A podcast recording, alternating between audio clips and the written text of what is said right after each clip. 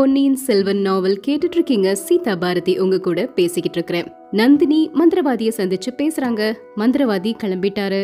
இப்போ பெரிய பழுவேட்டரையர் கோட்டைக்குள்ள வந்துட்டாரு அப்படிங்கிற செய்தி தெரிய வருது இதுக்கப்புறம் என்ன நடக்குதுங்கிறத இப்ப தெரிஞ்சுக்கலாம் அத்தியாயம் முப்பத்தி ஏழு சிம்மங்கள் மோதின இந்த தலைப்பை போதே தெரியுது இல்லையா ரெண்டு சிங்கங்கள் மோதிக்கொண்டன அப்படின்னு அந்த ரெண்டு சிங்கங்கள் யார் யாரெல்லாம் பெரிய பழுவேட்டரையரும் சின்ன பழுவேட்டரையரும் தானே வேற யார சிங்கங்கள் அப்படின்னு சொல்ல முடியும் பெரிய பழுவேட்டரையர் சின்ன பழுவேட்டரையர் ரெண்டு பேர் மேலேயுமே தஞ்சை மக்களுக்கு நல்ல அபிப்பிராயம் இருந்துச்சு யானை குதிரை ஒட்டகங்களோட அவங்க பவனி வரும் பொழுது மக்கள் எல்லாரும் கூட்டம் கூட்டமா நின்னு அதை பார்த்துக்கிட்டே இருப்பாங்களாம் பார்த்து ரசிப்பாங்களாம் பெரிய பழுவேட்டரையர் தஞ்சை விட்டு வெளியே போயிட்டு திரும்ப கோட்டைக்குள்ள வரும் பொழுது ஜனங்கள் கூட்டம் கூட்டமா நின்னு அவரை பார்ப்பாங்களாம் அதோட சின்ன பழுவேட்டரையர் கோட்டை வாசலுக்கு வந்து தன்னுடைய சகோதரனை வரவேற்று உள்ள கூட்டிட்டு போவாராம் சில சமயத்துல அவங்க ரெண்டு பேரும் ஆற தழுவி கொள்வாங்களாம் அப்படி கட்டி அணைக்கும் பொழுது நீலகிரியும் பொதிகை மலையும் ஆலிங்கனம் செஞ்சது மாதிரி இருக்குமா ஆனா இந்த முறை பெரிய பழுவேட்டரையர் கோட்டை வாசலுக்கு வந்ததுக்கு அப்புறமா கூட அவரை வரவேற்கிறதுக்காக சின்ன பழுவேட்டரையர் வரவே இல்லை இது பெரிய பழுவேட்டரையருடைய மனசுல ஒரு குழப்பத்தை உண்டாக்கிருச்சு தம்பி எதனால வரல ஒருவேளை சுந்தர சோழ மகாராஜாவோட உடல்நிலை கவலைக்கிடமாகிருச்சோ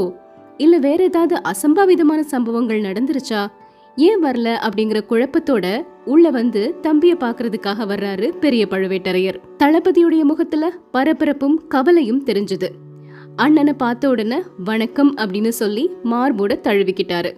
ரெண்டு பேரும் மாளிகைக்குள்ள போறாங்க போன உடனே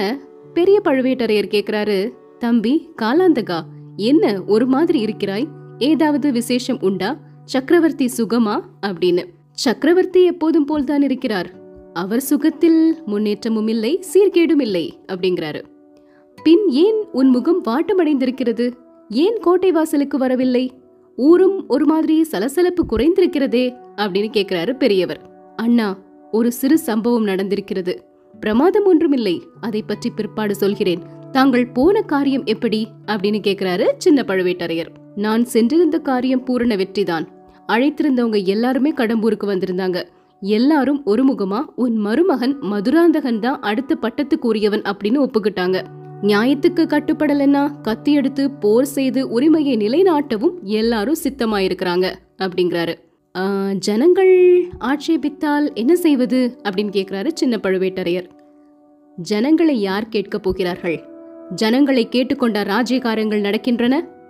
ஜனங்கள் ஆட்சேபிக்க துணிந்தால் மறுபடியும் அவர்கள் இம்மாதிரி காரியங்களில் பிரவேசிக்காதபடி செய்துவிட வேண்டும் நல்ல வேளை அருள்மொழி இங்கே இல்லை இலங்கையில் இருக்கிறான் ஒருவேளை அவன் இங்கே இருந்தாலும் மக்கள் அவன் பேச்சை கேட்பார்கள் ஆதித்த கரிகாலன் மீது ஜனங்கள் அவ்வளவு பிரேமை கொண்டிருக்கவில்லை மதுராந்தகன் மீது மக்கள் அபிமானத்தை திருப்புவது ரொம்ப ரொம்ப சுலபம் சிவபக்தன் உத்தம குணம் படைத்தவன் அப்படின்லாம் ஏற்கனவே பேர் வாங்கியிருக்கிறான் சுந்தர சோழரின் புதல்வர்கள் ரெண்டு பேரை காட்டிலும் உன்னோட மருமகன் முகத்துல களை அதிகம் அது உனக்கு தெரியும் தானே அகத்தின் அழகு முகத்தில் தெரியும்னு நினைக்கக்கூடிய முட்டாள் ஜனங்கள் மதுராந்தக சக்கரவர்த்தி வாழ்க அப்படின்னு கோஷம் போடலனா தான் ஆச்சரியம் எப்படினாலும் நான் இருக்கும்போது உனக்கு என்ன கவலை அப்படின்னு சொல்றாரு பெரிய பழுவேட்டரையர் அண்ணா முக்கியமான எதிர்ப்பு பழையாறையிலிருந்து வரும் அந்த கிழவியும் குமரியும் சேர்ந்து என்ன சூழ்ச்சி செய்வார்களோ தெரியாது அதைத்தான் முக்கியமாக கவனிக்க வேண்டும் அப்படிங்கிறாரு தம்பி தம்பி காலாந்தகா போயும் போயும் இரண்டு பெண் பிள்ளைகளுக்கா என்னை பயப்பட சொல்கிறாய் அவர்களுடைய தந்திர மந்திரங்களுக்கெல்லாம் மாற்று என்னிடம் இருக்கிறது கவலைப்படாதே சரி இங்கு என்னவோ சிறிய விசேஷம் நடந்ததாக சொன்னாயே அது என்ன அப்படின்னு கேட்கிறாரு பெரிய பழுவேட்டரையர் அண்ணா காஞ்சியிலிருந்து வாலிபன் ஒருவன் வந்தான் சக்கரவர்த்திக்கு ஒரு ஓலையும் குந்தவைக்கு ஒரு ஓலையும் கொண்டு வந்தான் அவனை என்ன செய்தாய் ஓலைகளை பிடுங்கிக் கொண்டு அவனை சிறைப்படுத்தியிருக்கிறாய் அல்லவா இல்லை அண்ணா கடம்பூரில் தங்களை பார்த்ததாகவும் சக்கரவர்த்தியிடம் நேரில் கொடுக்க சொன்னதாகவும் கூறினான் அது உண்மையா ஆஹா வெறும் பொய் கடம்பூரில் அழையாத வாலிபன் ஒருவன் கந்தன்மாறனின் சிநேகிதன் என்று சொல்லிக் கொண்டு வந்திருந்தான் ஆனால் ஓலை கொண்டு வந்திருப்பதாக என்னிடம் சொல்லவே இல்லையே அவன் முகத்தை பார்த்ததுமே சந்தேகித்தேன் அவனிடம் நீ ஏமாந்து போய்விட்டாயா என்ன ஆமண்ணா ஏமாந்துதான் போய்விட்டேன் தங்கள் பெயரை சொன்னதால் ஏமாந்தேன் அட மூடா ஏமாந்து என்ன செய்தாய் ஓலையை சக்கரவர்த்தியிடம் கொடுத்து விட்டாயா அதை பார்க்க கூட இல்லையா அப்படின்னு கோவப்படுறாரு பெரிய பழுவேட்டரையர் பார்த்தேன் அதில் ஒன்றும் இல்லை காஞ்சி பொன் மாளிகைக்கு வரும்படி எழுதியிருந்தது ஓலையை கொடுத்துவிட்டு அந்த வாலிபன் ஏதோ அபாயம் என்று சொல்லிக் கொண்டிருந்தான் பிறகாவது சந்தேகித்து சிறைப்படுத்தவில்லையா சந்தேகித்தேன் ஆனால் சிறைப்படுத்தவில்லை என்ன செய்தாய் பின்பு ஊர் பார்க்க வேண்டும் என்றான் பார்த்துவிட்டு வரட்டும் என்று